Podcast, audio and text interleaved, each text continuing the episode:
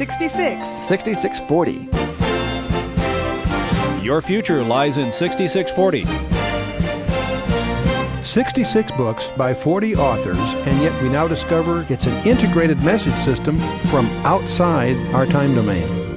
Welcome to sixty-six forty, the ministry outreach of Koinonia House and Koinonia Institute. Today's Bible teacher is Chuck Missler, connecting the Bible to your life and the world around you. In today's study, Chuck completes his teaching on the book of James, chapter three, verses one through twelve.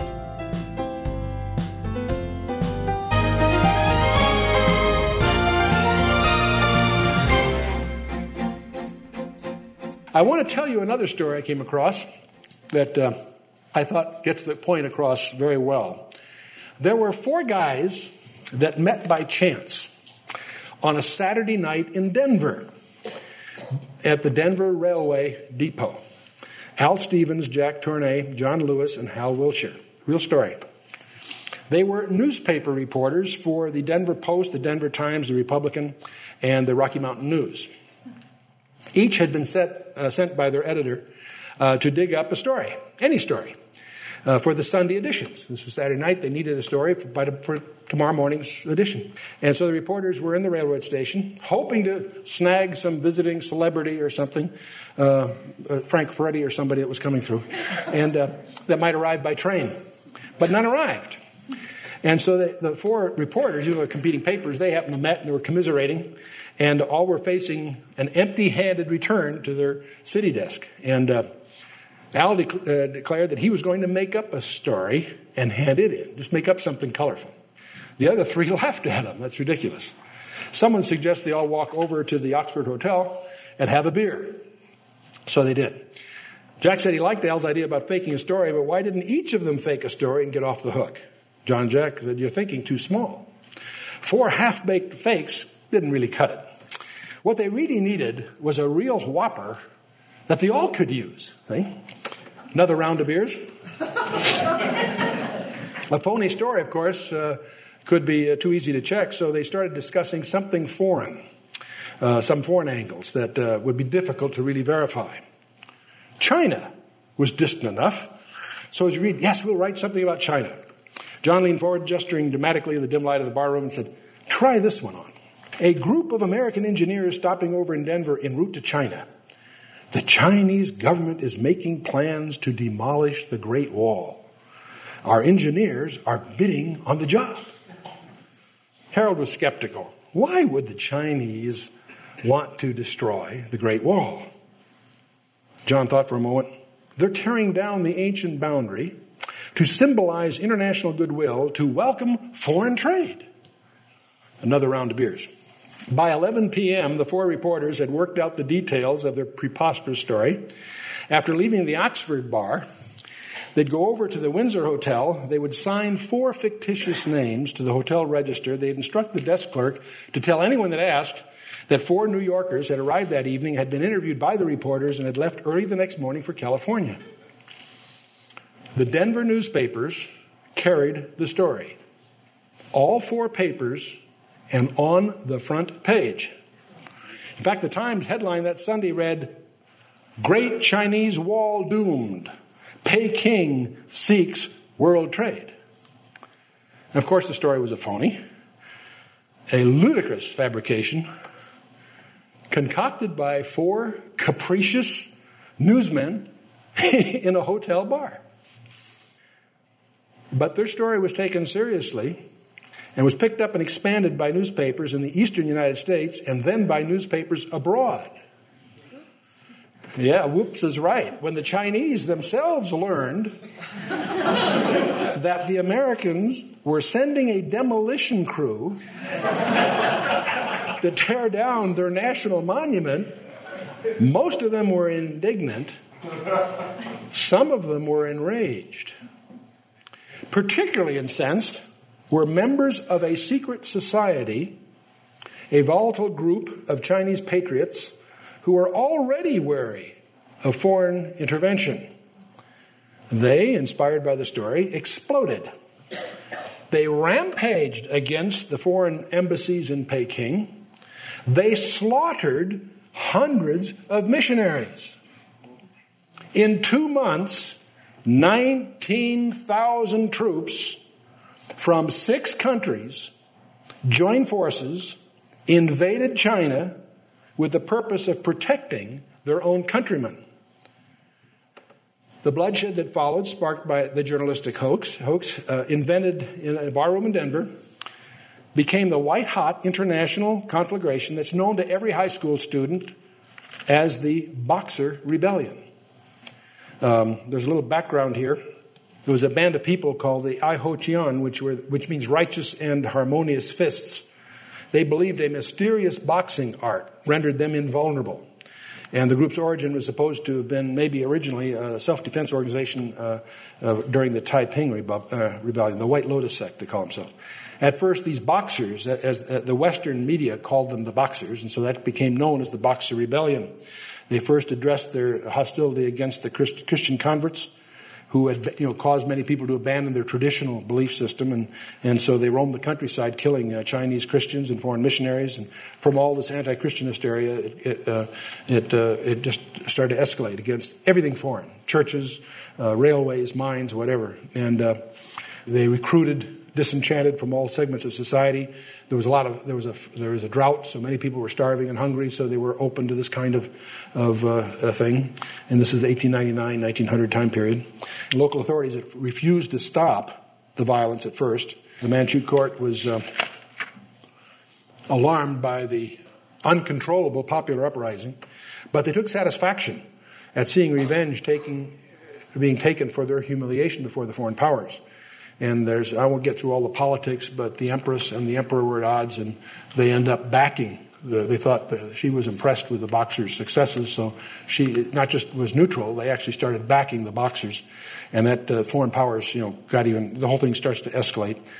That started a very famous eight-week uh, siege on uh, Peking. It, the whole thing obviously got way out of hand, and then the, the United States getting the act, and I won't uh, go through the whole history here, but uh, it uh, finally, the disturbance settled down in September of nineteen oh one. Ultimately ends up humiliating. It, co- it collapsed the uh, Qing uh, prestige and all that, so forth. But all this started by what? You know, a group of guys in a bar putting together a lie. Obviously, having no concept of what that might ignite. It's interesting to see what David prayed. Set a watch, O Lord, before my mouth. Keep the door of my lips. Incline not my heart to any evil thing. See, the great tragedy is, I don't think any of us have any ability to grasp the evil that a few idle words can cause. About a person, his reputation, someone's marriage, the integrity of a church or a business or what have you. But David knew that the key to the, to the tongue was the heart. Matthew twelve thirty-four, out of the abundance of the heart, the mouth speaketh. But anyway, verse six, James continues, the tongue is a fire, a world of iniquity. So is the tongue among our members that it defileth the whole body and setteth on fire the course of nature and is set on fire of hell. Our tongue potentially has more destructive power than a hydrogen bomb, because the bomb's power is only physical and temporal. Your tongue's power, potentially, is spiritual and eternal. Your proper use of your tongue in the right situation can alter someone's eternity. Hydrogen bomb can't do that. In fact, the tongue controls the bomb, if you want to get argue about it. But anyway, you know, it's amazing within any organization, especially a church or a ministry, when certain people leave or are replaced, what a beautiful spirit of harmony and love takes over from what previously was tense and divisive. It's amazing. Uh, the, the scripture says that in Proverbs twenty-six. Where no wood is, the fire goeth out. So where there is no talebearer, the strife ceaseth. ceaseth. I think we've all been in organizations How many, show of hands, how many of you been in an organization where there's been uh, a, a turbulence or a problem? Well, yeah, okay, so yeah, it's almost unanimous. Where that one person leaves or moves away or whatever, suddenly everybody gets along. Tongue, the tongue can cause disasters from sin on the inside or pressures from the outside. It's interesting that if we feel abused, let's remember too that our Lord was also similarly abused. Here's the Lord Jesus Christ. Some of the things that he had to bear. One of them was how his enemies talked about him. They called him a man gluttonous and a winebibber. When he performed miracles, they attributed those miracles to Satan. Even when he's hanging on the cross, his enemies threw vicious taunts at him. He even records that in Psalm twenty-two. It's one of the things in there that's interesting. He, he, he describes what they're saying, verbatim, actually. Anyway, verse seven. For every now, he, now, now James introduces another model.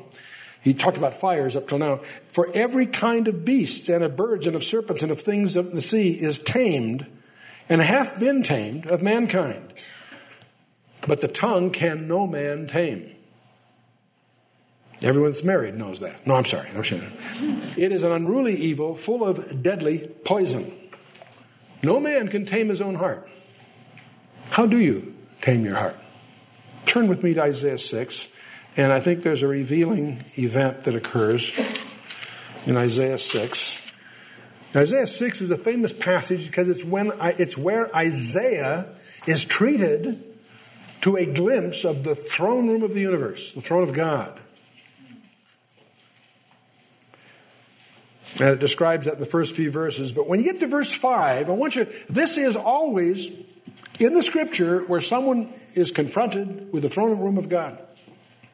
They always have the same effect. They're not excited. They're crushed. Notice what Isaiah's reaction is. Then said I, woe is me. See, in other words, what he's going to be confronted with is the righteous, the blinding righteousness of God in contrast to our sinfulness. That's the thing that grabbed Isaiah right up front here.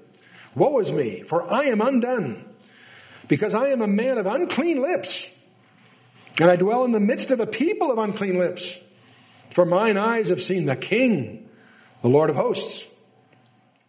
Then flew one of the seraphim unto me, having a live coal in his hand, which he had taken with the tongues from off the altar. And he laid it upon my mouth and said, Lo, this hath touched thy lips, and thine iniquity is taken away, and thy sin purged. His lips were cauterized by the coal from the altar. Interesting. Can we tame our own heart? I don't think so. I think what James is telling us is that only God can. Only God can. He also, in this verse eight, back in James three, verse eight, it's, it speaks uh, the tongue as, as full of deadly poison. It's interesting, the most deadly of poisons are the poisons that are tasteless and odorless. And I'm going to suggest to you that's analogous to subtle criticism and slander. Verbal venom that does its work when the victim can't react. It can include a word that's unsaid.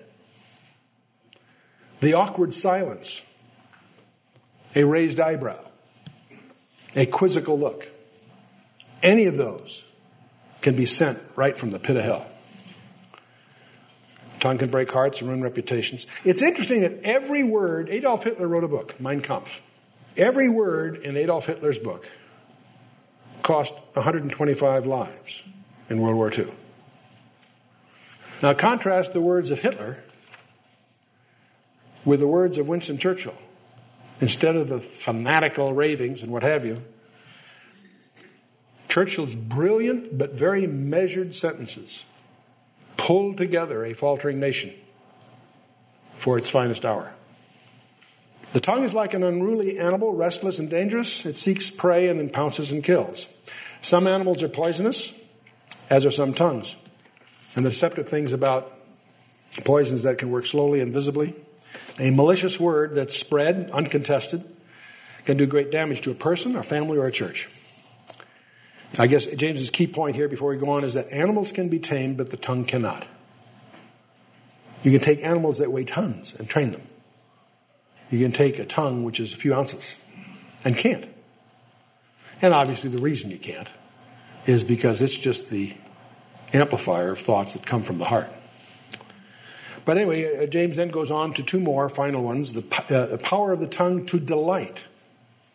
And he uses two, the fountain and the tree as his examples here. That gives us six altogether.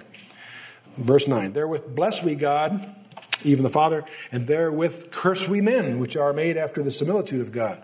Out of the same mouth proceedeth blessing and cursing. My brethren, these things ought not so to be. Doth a fountain send forth at the same place sweet water and bitter? Now, uh, in most of the world, almost every place you go in the world, even small villages, one of the most prized possessions of most of these settlements is right in the middle of the town is what?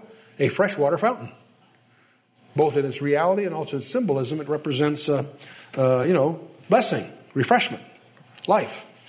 Why? Because you and I need water. We can go without food for a while, but you can't go without water for very long. Water is necessary for drinking, also for washing, cooking, farming, all kinds of activities necessary for life. And uh, Proverbs eighteen four, the words of a man's mouth are as deep waters, and the wellspring of wisdom as a flowing brook. Proverbs ten eleven, the mouth of a righteous man is a well of life. thirteen fourteen, now the law of the wise is a fountain of life to depart from the snares of death. See, water is life-giving, and so our words can give life, if they're controlled by the Spirit of God and not our flesh. Death and life are in the power of the tongue, Proverbs eighteen twenty-one. It's interesting how the floods in the Midwest, we've all seen floods uh, in actual practice or on, on news broadcasts. It's amazing how much uncontrolled water, I mean, how uncontrolled water, how much damage it can do. In contrast, that, of course, is the refreshment of water and the refreshment of the Holy Spirit. Paul's prayer was that he might refresh the saints in Rome when he visited them. He often named Christians who refreshed him. First Corinthians sixteen, eighteen, and Philemon has a couple of verses that mentions that. And water also cleansed. In the tabernacle and the temple, there was a laver that was for the purpose of washing. God's word is the spiritual water that cleanses us. It's interesting that um, we are washed by Jesus' blood once and for all. That's a judicial cleansing. But the scripture tells us that we should be washed every day. In what? It's a word. It uses a different idiom. The blood is a judicial issue. Washing of the water by the word is a daily affair. Our words to others can cleanse them and sanctify them, if those words that we're using have their source in the Holy Spirit. Our words should be like the river in Ezekiel forty-seven that brought life to everything it touches. You know, do your words bring life, uh, uh, life to everyone it touches? Don't need a show of hands.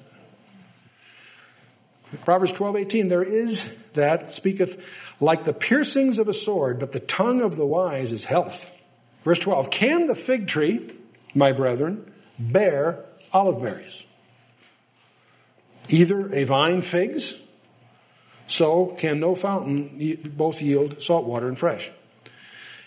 See, he's saying in effect, he's drawing an analogy here, in effect, but a tongue is like a tree. What is a tree? A tree can provide beauty, it can provide shade, and also bears fruit.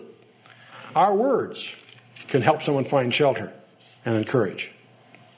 Proverbs ten twenty-one, the lips of the righteous feed many. Jesus said, "The words, these words that I speak unto you, they are spirit and they are life." John six sixty-three. Now, the most important thing about a tree is what? Its root system. It has to be healthy. It has to be deep. So you and I need to be like the man in the first Psalm, book of Psalms. It opens Psalm one. Very simple, beautiful psalm. The blessed is the man that walketh not in the counsel of the ungodly, nor standeth in the way of sinners, nor sitteth in the seat of the scornful. But his delight is in the law of the Lord, and in his law doth he meditate day and night. And he shall be like a tree planted by the rivers of water, that bringeth forth his fruit in his season. His leaf also shall not wither, and whatsoever he doeth shall prosper. There's the secret of prosperity in the first few verses of Psalm one. And, of course, nourishment is important. It's interesting. Did the Lord need nourishment? Boy, he communed with his Father and heard from his Father every day. He got his marching orders from his Father every day. Isaiah fifty, verse four, "The Lord hath given me the tongue of the learned, that I should know how to speak a word in season to him that is weary. He wakeneth morning by morning, he, wake, he wakeneth mine ear to hear as the learned." Mark one thirty-five, speaking of the Lord Jesus Christ, in mor- "And in the morning, rising up a great while before the day, he went out and departed into a solitary place and there prayed." Do you realize that every morning that you don't get up, find some privacy, and have a quiet time with the Lord, you're putting your day in jeopardy? It's so easy to do, and yet how often do we do it? People say, "When should I read my Bible?" Question, when are the sheep fed? When do you feed, if you're a shepherd, when do you feed the sheep? In the morning. Morning, best part of the day. If we're going to have tongues of delight, our hearts have to be right with the Lord each morning. Now, by the way, James finishes all this with a warning. There's a warning here. A fountain cannot bring forth two kinds of water. A tree cannot yield two kinds of fruit. So this raises a fundamental question that really underlies this whole passage. The question is, what is your most important stewardship? Your wife is nudging you with her elbow of the family. You might be saying, "Gee, one of my most important stewardship is to provide for my family, my career, my profession." There's a lot of good lists, and you can defend all of them. What is your most important stewardship? What stewardship eclipses every other priority in life? It should be the stewardship of your heart. Your heart. Where's your heart? I can't discern. Only God can discern the thoughts and intents of the heart, but I can tell where it is by your tongue, unfortunately. Matthew fifteen eighteen, "But those things which proceed out of the mouth come forth from the heart, and they defile the man." And Proverbs four twenty-three says, "Keep thy heart with all diligence." And I think that's the root truth in James chapter three, first half of James three, is that the, all this is symptomatic of the root issue, our hearts. And he's talking to Christians. Not talking to unsaved, talking to you and I. Now, one of the writers I consulted in trying to back, get some background here suggested there are twelve words that can transform your life. There are twelve words that can transform your life. You ready? Please, thank you, I'm sorry, I love you, and I'm praying for you. And we shouldn't be saying that unless we mean it. That's a cliche we use often too frequently and too casually. Twelve words. Please, thank you, I'm sorry, I love you, I'm praying for you. No, I think the secret is our heart, and I think that is not a once and for all thing. You can't come down the sawdust trail and it's done. We all tend to think receiving Jesus Christ is a climax. Not that we shouldn't. That's probably the most important decision of your life, is to seriously, wholeheartedly commit yourself to Jesus Christ. Very, very important. But it's a beginning, not an end. That's where it all starts. And James is, in effect, asking throughout his whole epistle, you say you're saved, great. What have you done with it? Where's the evidence? Is there a changed life? Is there obedience? Evidence of obedience. Not perfection. You're going to stumble. Tragically, we all do. And you have to remember the Christian's bar of soap. First John one nine. If we confess our sins, he is faithful and just to forgive us our sins and to cleanse us from all unrighteousness. But that's not a license to excuse ourselves from obedience. We are called to obedience. And that obedience is not a works thing as it's often described. It's not a do's and don'ts thing. It's a question of being diligent over our heart and letting our heart reflect in our walk uh, the character of God. When we screw up, when we fumble, when we say something inappropriate, when we pass on a rumor about someone, when we indulge in gossip, that tragedy isn't just because we may injure a life, a family, an enterprise, a mission, a, a mission or a church. It's tragic for another reason, is that we cloud the perspective of anyone else on the character of God. Because if we're Christians, God is expecting us to reflect God's nature. And that's really what James is going to hammer through all the rest of this. Let's stand for a closing word of prayer. Let's bow our hearts. Well, Father, we come before your throne. thankful for this letter you've given us from James. We pray, Father, that this call to obedience will echo your Holy Spirit, Father, in our lives. Not a set of rules, but a set of responses to the greatness of you, of your nature, of your faithfulness, of your truth. We pray, Father, that you would draw each of us more fully into your word.